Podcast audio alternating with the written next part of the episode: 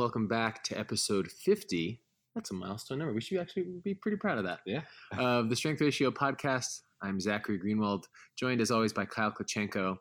And as if our last guest resume wasn't impressive enough, mind you, we had Alan Flanagan on for episode 49. He was a lawyer for 10 years and then got his master's and then got his PhD. In fact, he's actively uh, working on his PhD now. If you thought that couldn't be kind of one upped, well, our our guest today has two PhDs. She uh, has been featured in Scientific American, published in high impact peer reviewed journals. She's also received her black belt in Brazilian Jiu Jitsu as a multiple time uh, international competitor and master world champion in Jiu Jitsu. She just blows Alan out of the water, just like yeah. on face value. but um, uh, this uh, guest husband has been on the show uh, twice. Uh, James Hoffmann. Uh, this guest works for Renaissance Periodization and has co authored one of their books, Renaissance Woman, which many of our clients uh, have really enjoyed and which we recommend to a lot of our clients. Uh, but without further ado, uh, we welcome Mel Davis. Mel, thanks so much for taking the time. I'm super happy to be here. Thank you guys for having me. So, b- before we get into our, our outlined story for today, our outlined topic, I just have to ask, how did you fit that in? The two PhDs. How- what is the what is the timeline? If we can just get to learn a little bit more about you before diving in. Yeah, for sure. So my PhD, it's actually a single PhD in two topics. So it did take longer, but it's technically one degree. Um, it took about seven and a half years to get my PhD, and I finished that in 2013. At which point I was about uh, purple belt in Brazilian Jiu Jitsu, I think, which is kind of a Hmm. halfway point, halfway through. So, um, post PhD, I did research for a few years, and then I started working with RP a couple years after that. Um, and I got my black belt last year, so that's rough. Time. Oh wow! Congratulations. Yeah, thank you. And did you and James meet through RP? Um, kind of. So Dr. Mike Israetel, who you guys probably know, Yeah. Yeah, we've Um, had Mike on. he and I became friends about 12 years ago because he was good friends with my grad school roommate. And then Oh. Dr. Mike went to grad school with James. So that's Mhm. how I met James. Awesome. Yeah, it's cool to see how uh, all of RP has stemmed like largely from Eastern Tennessee State University just down the road, and then uh, just kind of learning about the connections made in between has been fun, especially as the company grows. Yeah. So, um, where we're starting today with Mel is talking about uh, client expectations. We're going to talk about client expectations in the context of fitness uh, as a whole. And Mel, based on uh, you know, her professional experience, will be able to talk uh, about this from a training standpoint as well as from a nutrition standpoint. Uh, but that first topic is just understanding the expectations involved in either the nutrition or fitness plan that you are about to commit to, because it seems that, and when we were talking, I believe it was two episodes ago with Bryce Lewis from the Strength Athlete, he was talking, or our topic was the coach athlete relationship and how rather than perhaps seeking uh, coaching, of course, we work with clients and want to showcase their progress where you perhaps want to look past the numbers or the weight lost on the scale uh, from the coach that that client may have had success with, and rather just like the relationships that that client has had with that coach, because perhaps you might glean more into uh, the breadth and depth of that development, be it in a diet or in a fitness plan that will uh, just honestly involve uh, perhaps multiple setbacks and just learning through trial and error how to refine that plan. So we're going to just kind of kick it off, Mel, by talking about expectations and what happens perhaps when there are kickbacks and what is going on psychologically and, and how can we perhaps talk about uh, the behaviors involved and habits that can be improved upon. Yeah, so I think um, it's sometimes easier from you know the coach standpoint dealing with a client. So one of the biggest things I think you can do as a coach, and I'll I'll go through coach and doing it for yourself as well, which is more difficult. As a coach, I think one of the most important things you can do with your client is set up realistic expectations from the outset. So a lot of times, and I did this early on in coaching, made this mistake many times.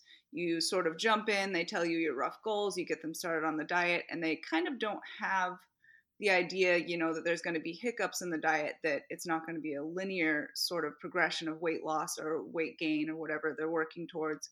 Um, and same with training, they don't really have in their head visualize the idea that obstacles are going to occur. They have the end goal and they have their current state and they kind of expect to just shoot right on over there. So I think when you're working with a client, taking them through the like what will we do when obstacles pop up and how will we deal with this? And yes we expect this and your weight's not going to go down perfectly linearly et cetera et cetera.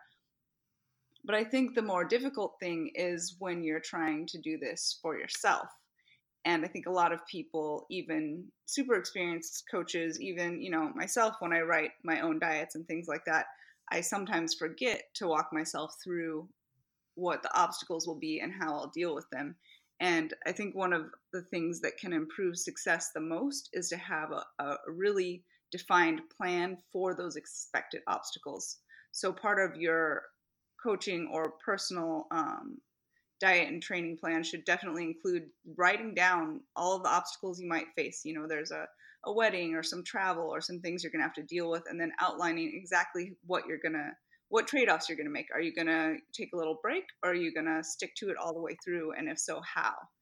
Um, just mm. really specifically outlining those things i think is really helpful. Now do you wait mel to kind of have this first obstacle come up and see how the client responds? Or is this something that happens in an early evaluation process yeah, nowadays I try to make it happen in the early evaluation process. I ask them, you know, like, do you have travel or any big social events or anything like that coming out during this, you know, upcoming three month block that we're doing specific set of mesocycles and a specific diet. Um, and then make a plan with them, you know, like let's say they say their sister's getting married halfway through their fat loss diet. To say, okay, so this is your sister's wedding. Presumably, it's going to happen once, you know are you okay with trading off enjoying that experience for some of the weight loss? And then talk through how to manage it and make it maybe less impactful you know maybe they can cut calories earlier in the day and combine a meal do some extra cardio or something to make it less of an impact but not you know eat chicken and broccoli and not have champagne at their sister's wedding kind of thing. I couldn't imagine saying no to a toast because uh, right yeah I was, I was actually it was, it was, yeah. I was actually uh, recently just listening to another podcast on Sigma Nutrition where um, he had a psychologist on talking about kind of reactive versus proactive mm-hmm. um, uh, planning or, or, to deal with stress and how really things are just stressful when it outweighs our ability to cope right. with it. Um, and this is a, like what we're talking about is a perfect example where you know setting having those plans ahead of time makes it a lot less stressful because you have the coping um, mechanism, for lack of a term, right. to deal with it. And getting as mm-hmm. specific as possible. Um, they've shown not actually with diet, but with sort of uh, other goal oriented tasks where you set out an exact scenario in your mind, like if I'm offered a second piece of cake, I will say this, and you actually outline the sentence you'll say and rehearse it. And this kind of thing makes it because the knee jerk reaction can be let's imagine you did you're at the sister's wedding you've been on a diet for a month and a half so you're a little deprived already everything's already tempting but you've decided to make a little trade off you're going to have a little cake have some champagne at the toast things like that. But the knee jerk reaction if someone says do you want a second piece of cake when you've been dieting and you're a little tipsier than usual because you're sensitive to the alcohol that you've had? would just be to say yes but if you sort of replace what would be the default response with something you've rehearsed, which is no, thank you, I've already had some, or I'm I'm kind of on a diet, so I'm not going to have a second piece, and you've actually rehearsed those specifics, it's a lot easier for that response to come forth instead of the default, which mm. would be yes, give me more cake, I'm hungry. Yeah, and, and that definitely makes sense, especially if someone is fearful that, and you know, I'm not quite sure why this exists, um, nor will I attempt to create a, a, reason for it. But you know, there could very well be judgment uh, that that person feels uh, surrounding that uh, event. You know, well, um, why would you uh, put off that piece of cake. It's your sister's wedding. Why would you not toast? And it, even I actually would say, okay, you know, it is your sister's wedding. So uh, certainly, while I would respect anyone's decision, uh, you know, albeit to like while it's improving their health, it is how do we know when perhaps things might be taken a little bit too far or when it's just a little bit too much when things Thinking could of every specific scenario. Yeah things could perhaps be calculated but not perhaps fall into a, something that could perhaps be obsessive or lead to negative uh, mental health yeah no absolutely. I think that's that's really important as well. I think um, something that i think is super important that applies to that is how critical it is during a like a maintenance diet period to mm. let loose a little and sort of enjoy yourself so that you don't get into this habit of feeling like all food is, you know, all good food is bad and you should never have popcorn or pizza or beer or what have you. And I think also just picking reasonable trade offs. Like there are things that are more important than your diet. One would be your sister's wedding, right? And you're there, you enjoy it, but you also don't have to have two pieces of cake necessarily. You can go and enjoy and have some champagne and have some cake. And if you're in the middle of the diet, you can say no to the second piece of cake because you don't want to mess yourself up too much, but you do want to enjoy. On the other hand, if you are in a maintenance phase, just have the second piece of cake. So that kind of thing, kind of defining your periods where you're strict and goal oriented and periods where you're coasting more and you can give and take. Mm. Yeah, I think that's really good. And just to, to go back a little bit, we you mentioned that you would talk about kind of how a coach could set expectations and an individual. Uh, did we cover that, or is there more you would want to say on that? Piece? Um, yeah, I think when you're doing when you're doing it for yourself, it can be a little bit harder, especially if you have some experience. Like I myself will fall into this. I actually have James. James and I write diets for each other now, just to to deal with this a little bit. But you'll have the tendency to be like, well, you know, most people can't lose the maximum every week for the whole diet, but I know this stuff. I'm good at it. I can. And you probably can't because we're all human and most of the time perfection doesn't happen. So making sure to keep your own sort of goals realistic is always a little harder because you always, um, especially if you're experienced in fitness and diet and training and such, you think you can handle more because you know more but knowing more doesn't necessarily make you less human you know mm. mm-hmm. so when someone has expectations for a desired outcome and, and perhaps things aren't going the way that they would have preferred right they could see it as being in their locus of control or something that's outside of their locus of control are, are there certain types of styles of questions or ways of communication that you have developed over the years to communicate with people who are perhaps uh, in this kind of fixed mindset, external locus of control, and how you go about reframing that. And maybe if you have an example that you could give.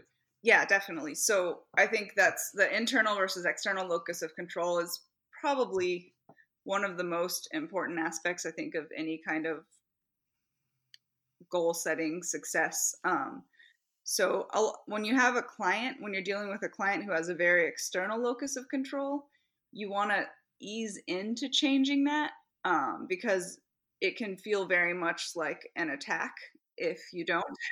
So I think talking to them, so let's say that you have a client and they've messed up on their diet big time. They shoot you an email or give you a call and they say, you know what, this weekend I went to a barbecue, I had a little chicken, and then I got out of control. I had 10 beers, and then I figured the weekend was ruined. So I went to Chinese buffet and had some cheesecake. You know, this kind of thing happens. And they say, but there was nothing I could do about it because, you know, my friends were doing it and there was nowhere else to eat, or they have these reasons that they couldn't have avoided it.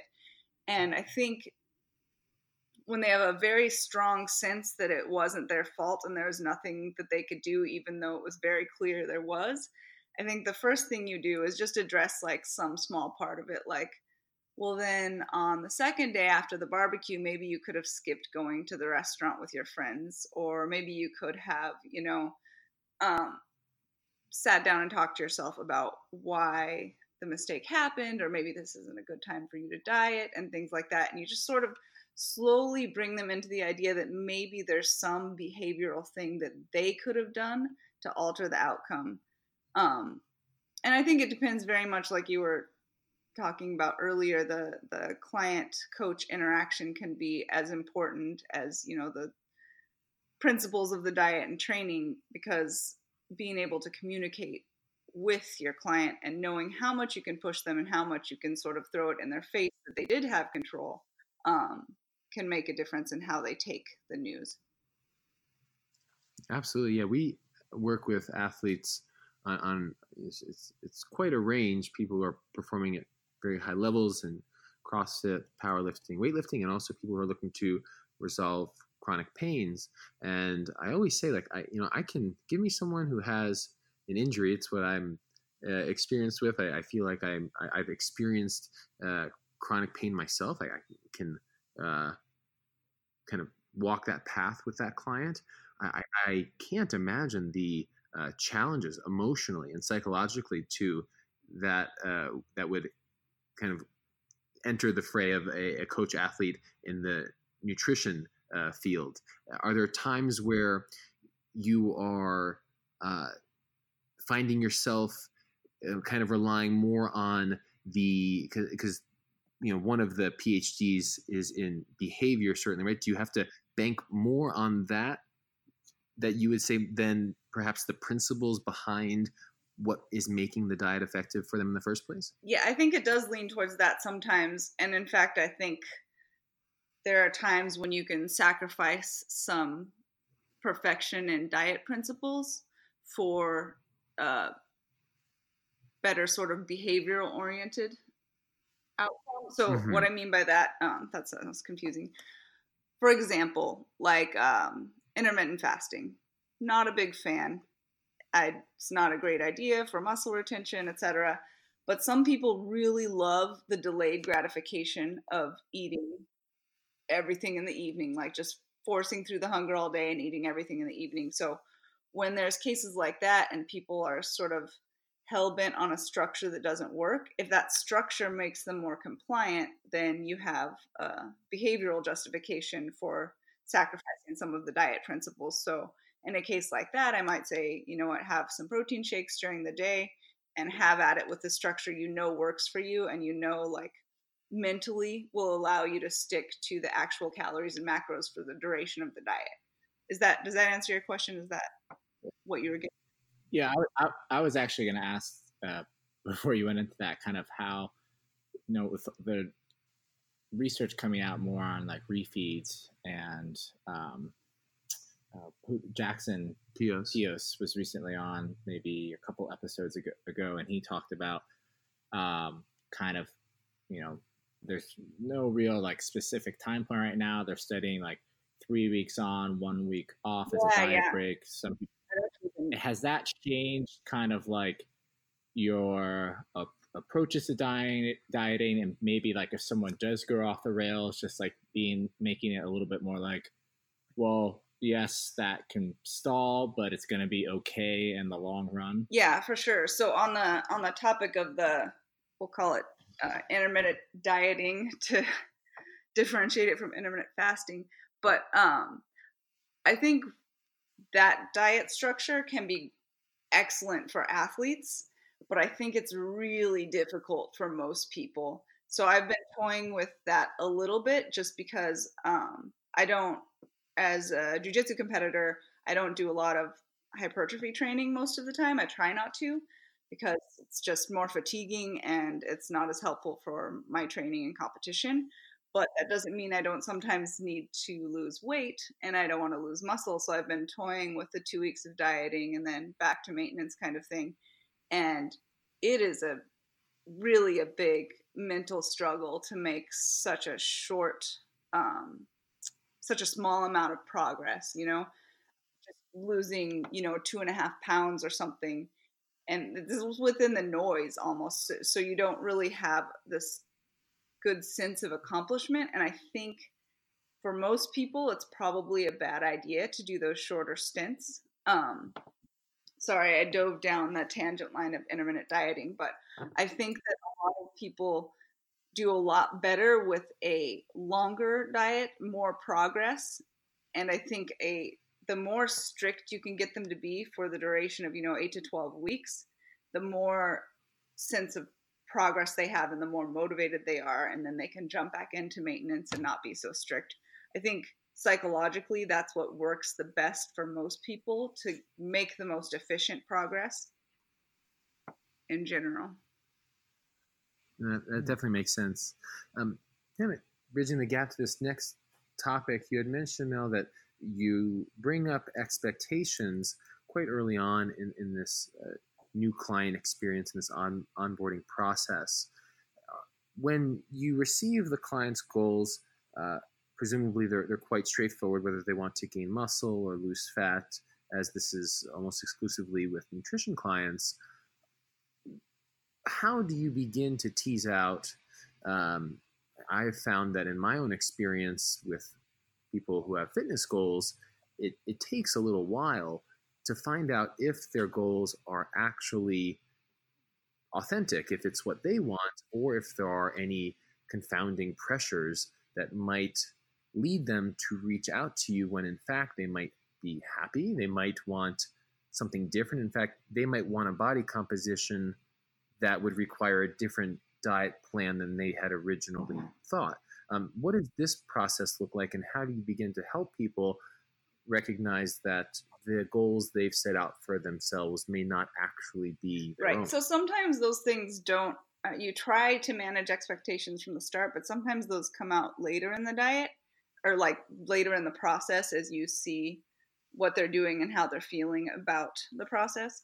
I think one of the ones that comes up really often for myself and a lot of others at RP is you get people who are coming in and saying that they have these athletic goals and is very specifically athletic performance and after a little bit of back and forth with them you realize what they really want is to look good naked.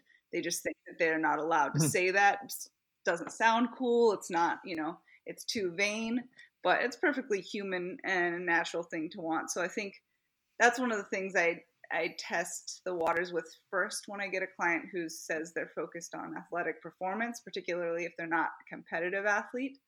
Um, and a lot of times, a little talking will get them to admit, like, yeah, they just really want to look like an athlete, which is fine.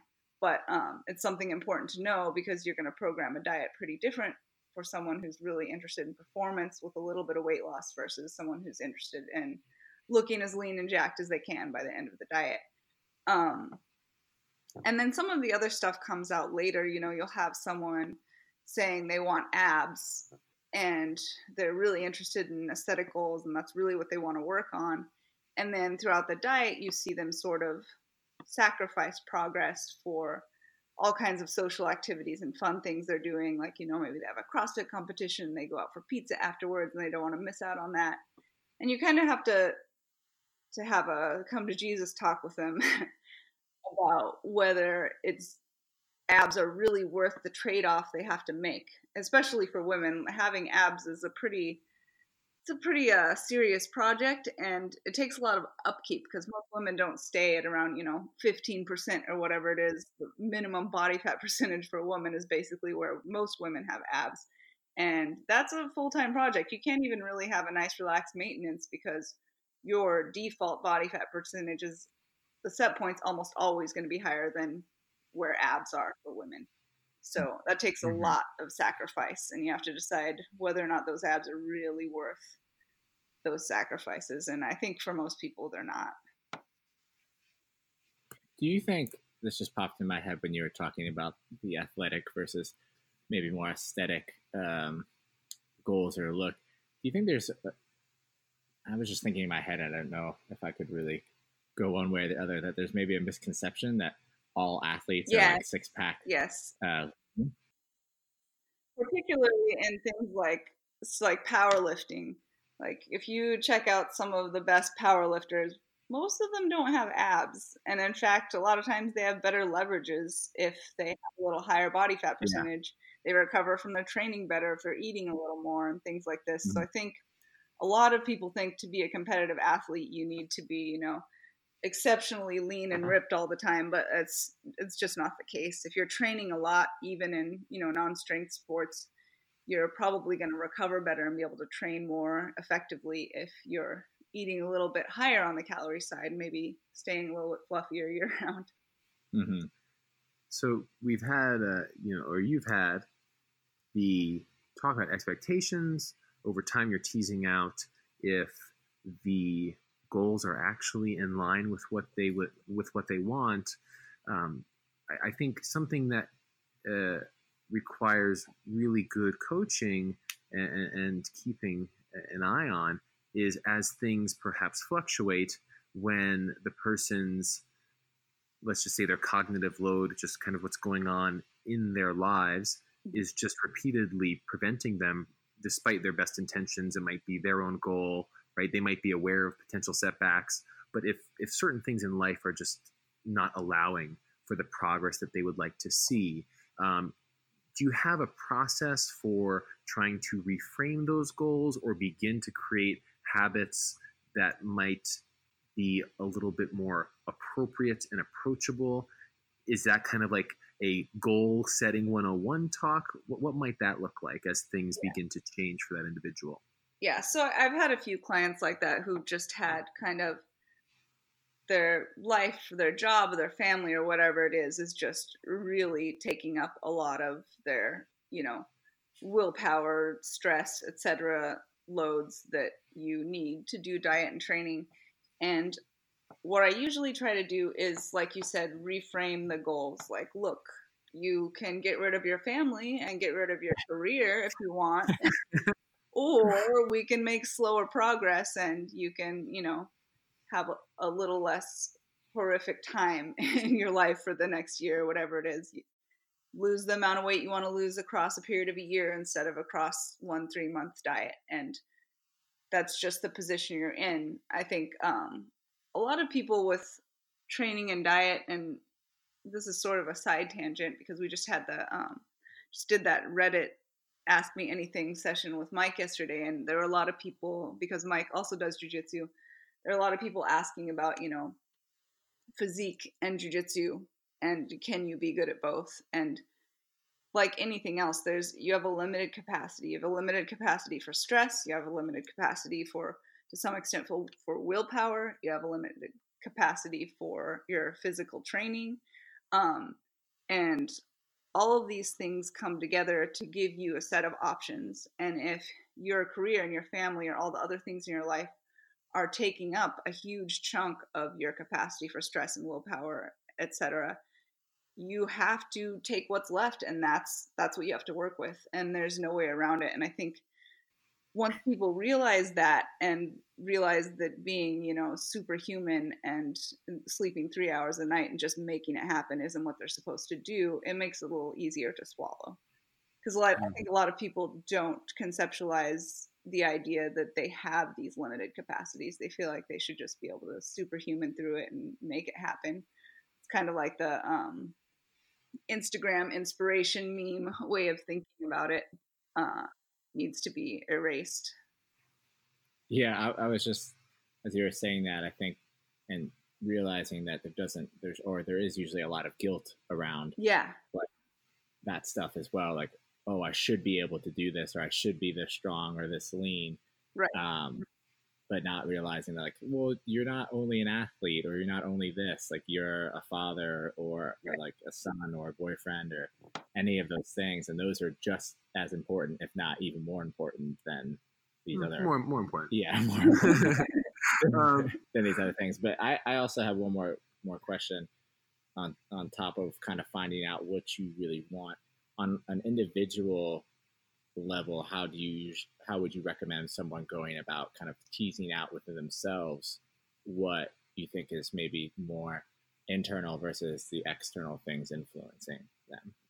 Um, you mean in terms of figuring out their personal goals or figuring out their um, yeah, sort of yeah like if you didn't have a coach to help you kind of find out what your what their what your personal goal is and this is just yourself sitting down to kind of find out what you really want versus kind of what maybe uh, is you saw or what societal pressure may be putting on you i guess for lack of a yeah i think i think that's a tough one i think um i've told clients before to just go sit down in a room by themselves with a piece, piece of paper and a pen and write down, you know, what they think their goals are. If that's, you know, abs and a 300 pound deadlift or whatever. And then think about, or, and going, you know, going on vacation, all inclusive vacation to Costa Rica with the family, like all the things that are most important that make them most happy. And then think about what ways in what ways those things are opposed and how much of each you're willing to sacrifice for the other so if you sit down and you say you know like my i have a goal of like getting this promotion at my job i'm going to have to work more to do it uh, i also want to run a marathon and i want to have abs and like increase my bench press. And then you think about, okay, which ones of these are going to prevent the others? Which one is most important to me? What am I willing to give up from each sort of bin of importance for the sake of the other one? Uh, it's funny every time I talk about goal setting, I, I usually like to think about it in terms of uh, training structure and how with that kind of scenario you could think like okay well this is my focus for now and then as maybe once I get that promotion next year, marathon marathon right, running will be exactly. I guess, periodizing things like that. Yeah, definitely. And I think you can. There's a lot of goals like that that you can periodize, including you know like dividing up work, family, vacation, fun, training, diet, all of these things. You can definitely periodize because you're not going to increase your bench and run a marathon at the same time. You're probably not going to get a promotion and you know, go on a vacation and train really hard at the same time, but all those things are possible within a life, you know? Yeah. yeah. It, with training, it's uh, a, a, bit more objective. You have an athlete sports, you have the specificity of the sport, you also have the results. A bit easier to create uh, a needs analysis, something that James spoke at length about when he was on. So, you know, it, it just points to how important it is to have that authentic – goal, that authentic experience with kind of what you're about to set forth on uh, with fitness or with nutrition, because that really doesn't like that that wants analysis, right? That has to be genuine because that's going to reflect the program. So it, it, how how it seems hard, and I think this is just kind of what you were touching on, and it it I think really uh, highlights how important it is for the coach and athlete to be communicating clearly such that where they claim their uh, needs analysis to be actually is where they want it to go. Uh, just because it, it isn't something that has numbers attached to it, or like a, um, say, unless they're you know say a, a figure competitor or a bodybuilder, or like a, a goal weight.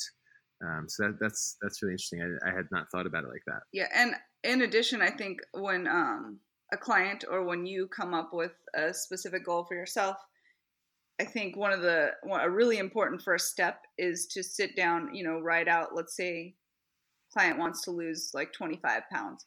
Write out exactly when the diets would happen, and you know, outline the specifics of what it takes. Because a lot of people have a picture in their head of what they want to look like or what they want to achieve, but they don't have a picture in their head of what that will take.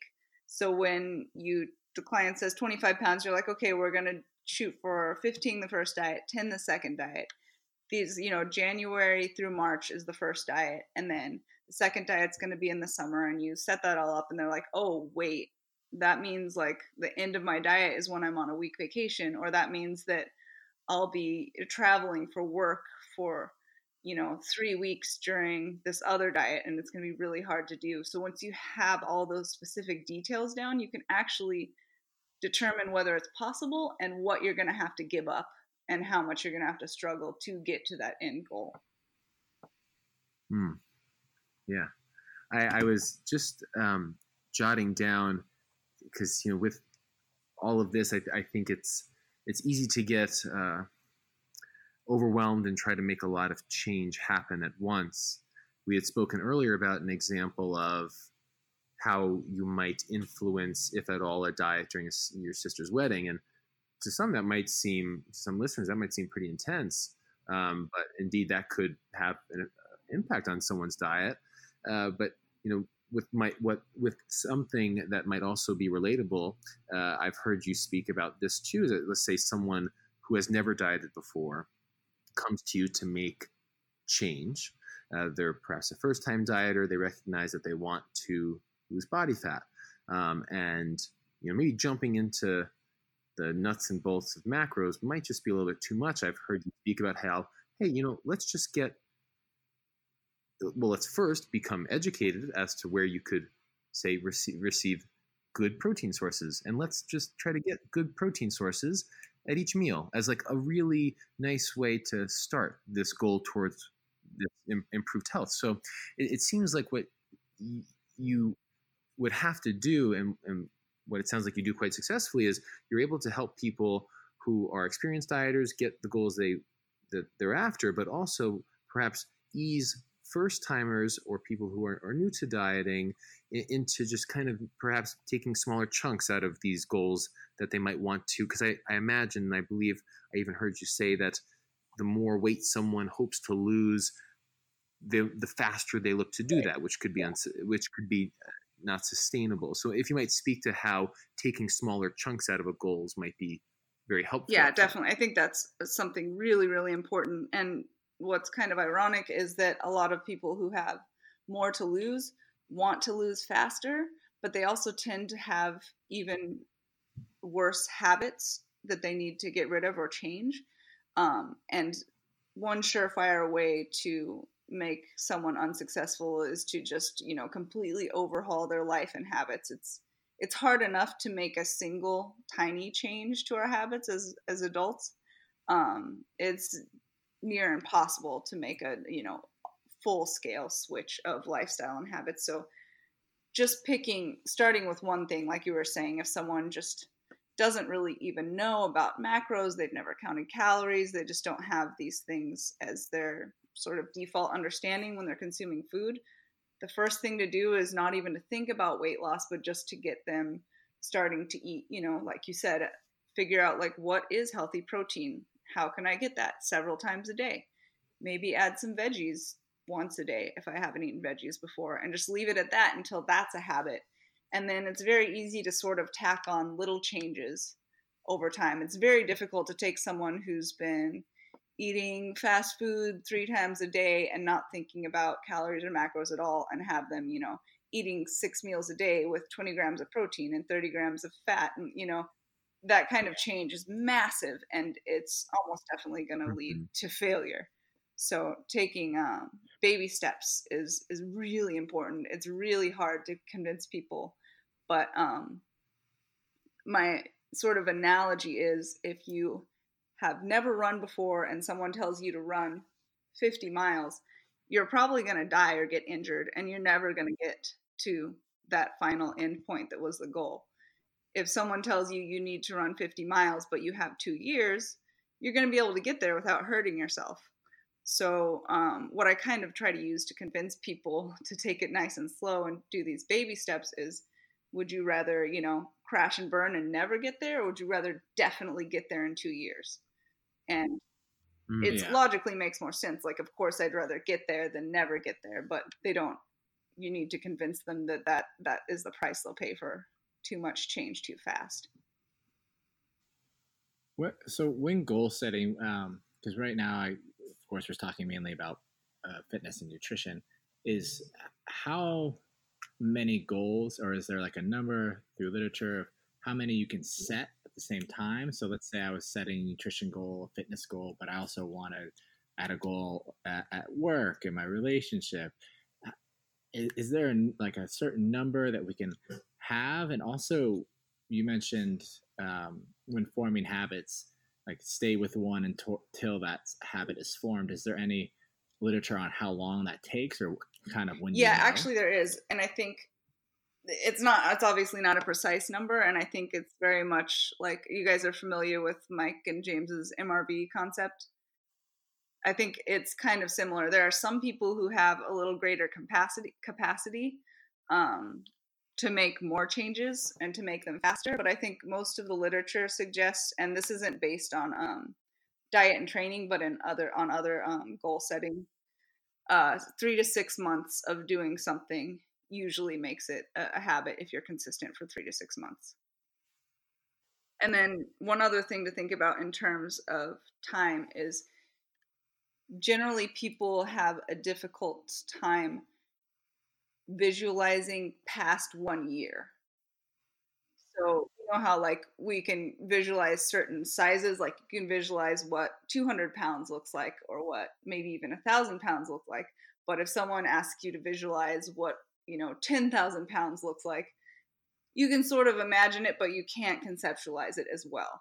So it's kind of like that with time. So planning it's okay to dream further than a year out, but planning a year at a time, especially for diet and training, I think is best practice.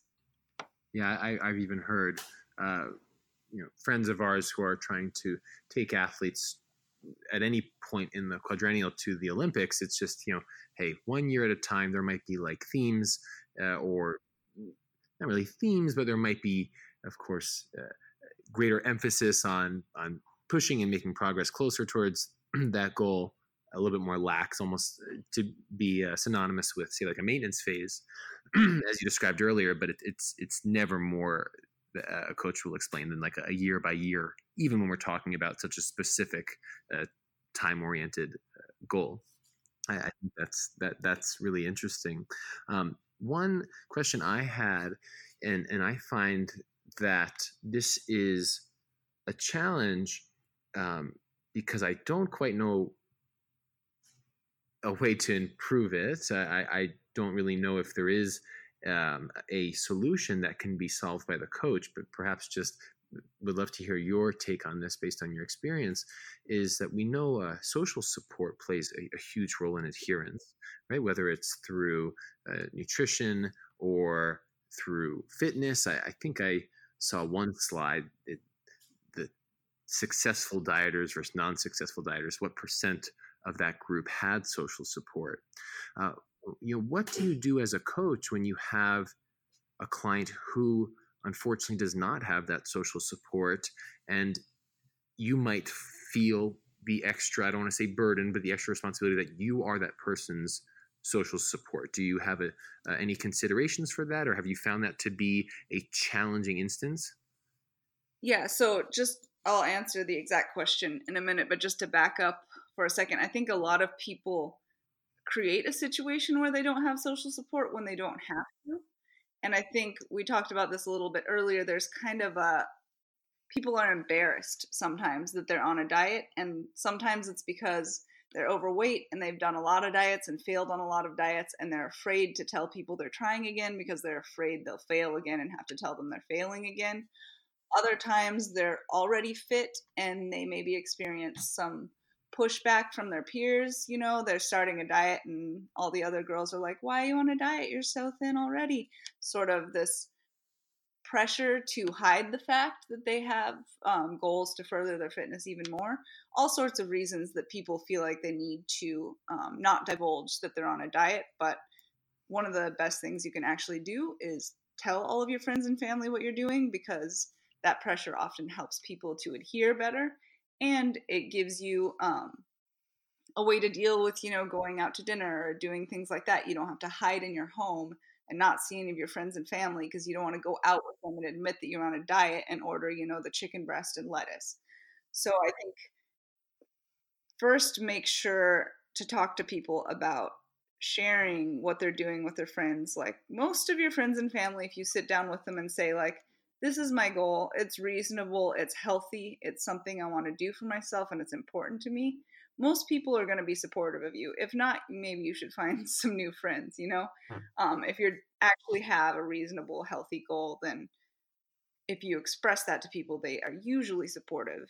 But in the case where they actually don't have a lot of social support, um, and you are that social support, it, it is a more intensive coaching job for sure. And I, I'm not even sure that a coach alone can shoulder all of the um, what would be the ideal social support because I think in general social support has to come from more than a single individual to be you know maximally effective but it's definitely yeah a more a more intensive experience um, being the social support for someone who doesn't really have that and i think it requires a lot of uh, reminders that they're you know they're doing great that it's not expected perfection isn't expected that consistency is the most important and um, highlighting the progress they are making gotcha. sometimes people can't see that for themselves yeah i definitely know that that kind of like when you're when you're kind of what you said earlier when you're on yourself and trying to plan it all um, you kind of tend to miss that oh you are progressing or there are these things happening and you don't really have that kind of bird's eye view to actually mm-hmm. see all of that it so with goal setting and behavior change i feel like there's uh, well i guess with everything in the internet now there's a, a ton of information out there um, and maybe some people who are not putting out the best information um, but i was wondering if there's any particular myths that come to mind um, similar to fitness and nutrition that uh, come out with myths or just misinformation? Or misinformation that happen with goal setting and behavior modification that yeah that just come to mind um, when you think about it. Yeah i think um, some of the main ones we touched on a little bit with sort of the instagram inspiration meme stuff. One of the ones i guess the two that sort of bother me the most that i think are the most counterproductive is one there's this idea that to be healthy and fit like you never touch ice cream you never have a beer like you're always eating chicken and broccoli and that never changes and you know you only put those things in your body your body's a temple that sort of uh, idea yeah. and i think it's it's really counterproductive and i think the people who end up being the most successful if you know aesthetic and physique goals are what's on the table are people who actually do take a maintenance phase and they do enjoy food and they don't create the situation where good, tasty food is the enemy that they must always um, avoid because it just leads to burnout and binging and sort of unhealthy relationships with food. Um, so that's one of the ones that bothers me a ton. And the other one that bothers me a ton is the sort of like, I wake up in the morning before everyone else and I train so hard and I go to bed, bed after everyone else and uh, this sort of idea like that you never stop and you have to be superhuman and you can do anything, just keep pushing. When really good training and good athletic and aesthetic progress is made by people who also get good rest and know when to take a break and can auto regulate and you know deload when they feel themselves getting pushing too far. And I think that sort of ability to auto regulate and recognize when you need rest and recovery is is as important as anything else, but it's sort of uh, frowned upon. Yeah, we we actually had uh, Jaime Tartar on, and she's a, a neuroscientist, and we were asking her uh, about this kind of idea as well, and, and maybe kind of more the grander societal pressures that are put on us with kind of that, like, oh, you just go hard all the time. Yeah. And, uh, if you go home early from work, you're a slacker. Right. but in reality it really is like just you know just like training that if you take time to recover that you're going to perform a lot better right. um, and if you really take care of yourself in all aspects of life you're going to be much more productive and likely be healthier as well and so on and so on and um, how there's like I, I experience this very much as well like guilt around not working and watching uh, a movie at times or, or other things mm-hmm. similar to that. Yeah. Same. Yeah, it's difficult. It's difficult to do even for yourself when you know it's good when you're a productive person and you're used to making progress and things like that. Taking a day off and vegging on the couch just feels wrong.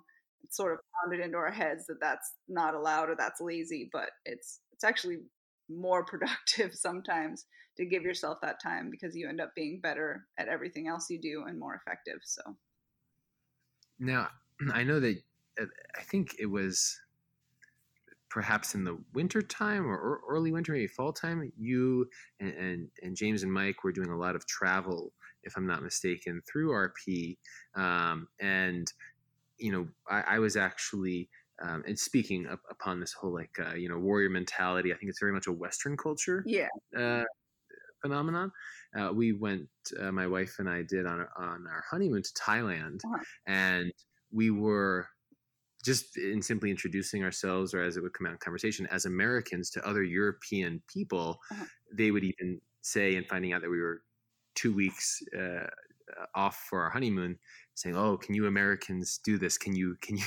Uh, you're so used to working all the time." And do you do you find, or did you find that in any of your um, uh, speaking opportunities internationally that perhaps the uh, ideas of behavior change or the challenges to fitness or to diet uh, sustainability was at all different or, or um, did you have to revise those talks or find uh, different ways of communicating the facts that you hope to to initially get across.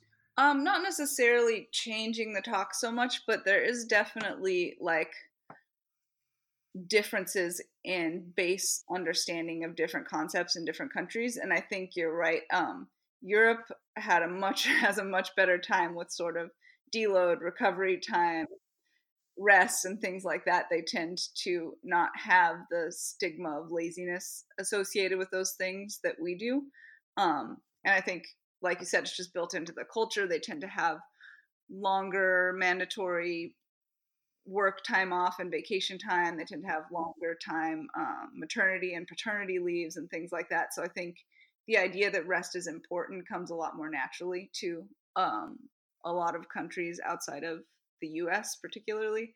Um, there's also sort of a difference in just baseline sports science understanding. We found that Australia, their their base, especially for training, is is much better than the U.S. even. So there's definitely differences uh, culture to culture in terms of what people's base understanding of the various principles and what um, what parts of their culture sort of push them more in the right or wrong direction, depending. Yeah, that that, that makes total sense, and I, I left a note to remember to ask that because I was very intrigued by that, just in engaging with a different culture. My first time, at least in, in an Asian country, um, and I was just wondering, uh, having a trip be a, a, professional one involving speaking, uh, if you had any changes or observations there, and um, if people are kind of trying to wrap their head uh, as they're listening to this around, you know, what does this mean for their current goals, or how might this help them with uh, goal setting moving forward? are there any you know like don't forget that you want to convey or, or even just simple tips or tricks that you think can also be helpful that people might not consider as they move forward with their goal setting? Um i think so i think we covered some of the basic ones that i have which are you know expect obstacles expect setbacks don't expect linear progress.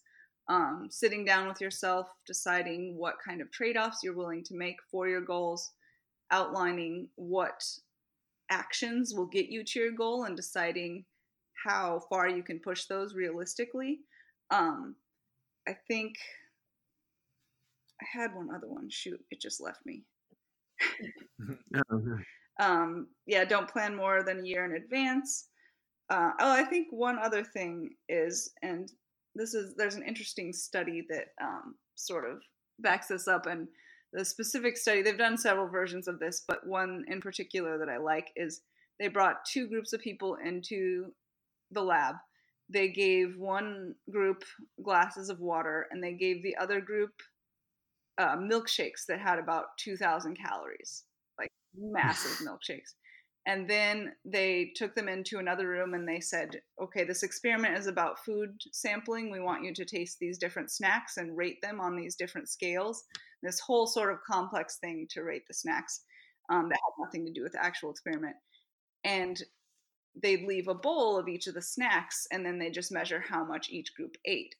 And interestingly, the group that had the 2,000 calorie milkshake ate a ton more snacks than the other group that just had water. So there's sort of that, um, and I think we we feel this on a mental level, you know, the idea that, you know, I messed up the diet today, so nothing matters. I'm just going to carry on down this road of We've made it this far, so just go off the right. And I think it's it's not only a mental thing. I think there might be some.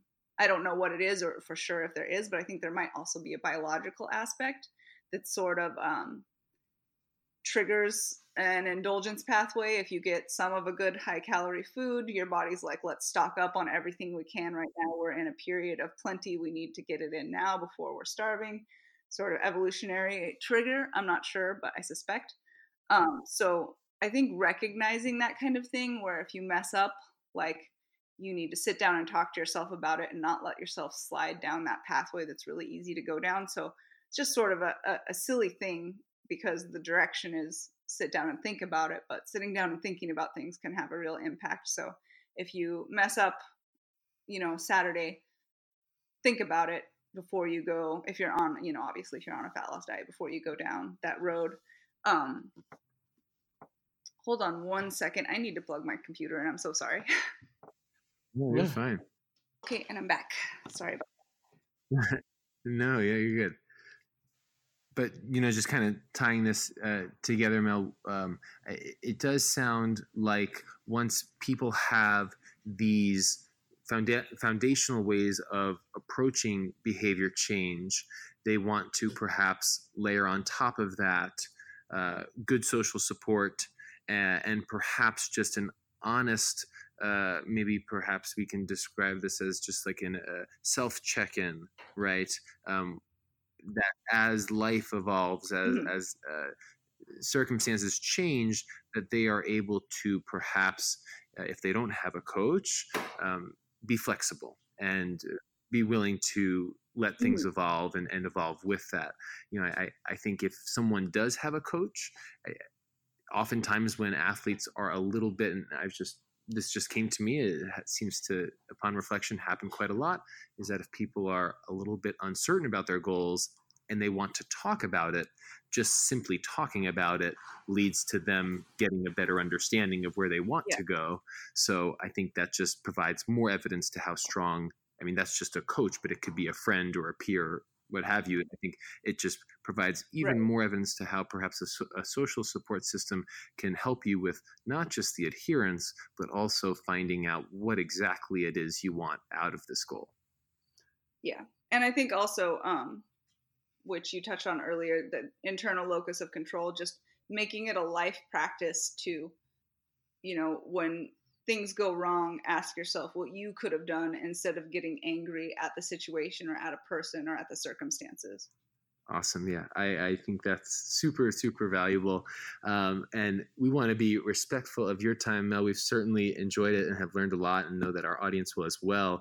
Uh, is there anything that's coming down the pipeline for you uh, professionally or, or, with RP that kind of ties into any of this? Uh, and if not, perhaps just where can people find you um, either with social media or any updates that you like to keep? Yeah, for sure. Um, so we have a ton of seminars coming up all over the place. Um, though there should be a, a page on RP site soon that will um, tell everyone where we're going to be if you wanted to come out and see us. Um, my Instagram, my work Instagram is regressive underload, and there's an underscore between regressive and underload. Um, That's awesome. Have, we have just did um, James actually just recorded the audiobook version of the Renaissance Diet 2.0, which I'm an author on as well.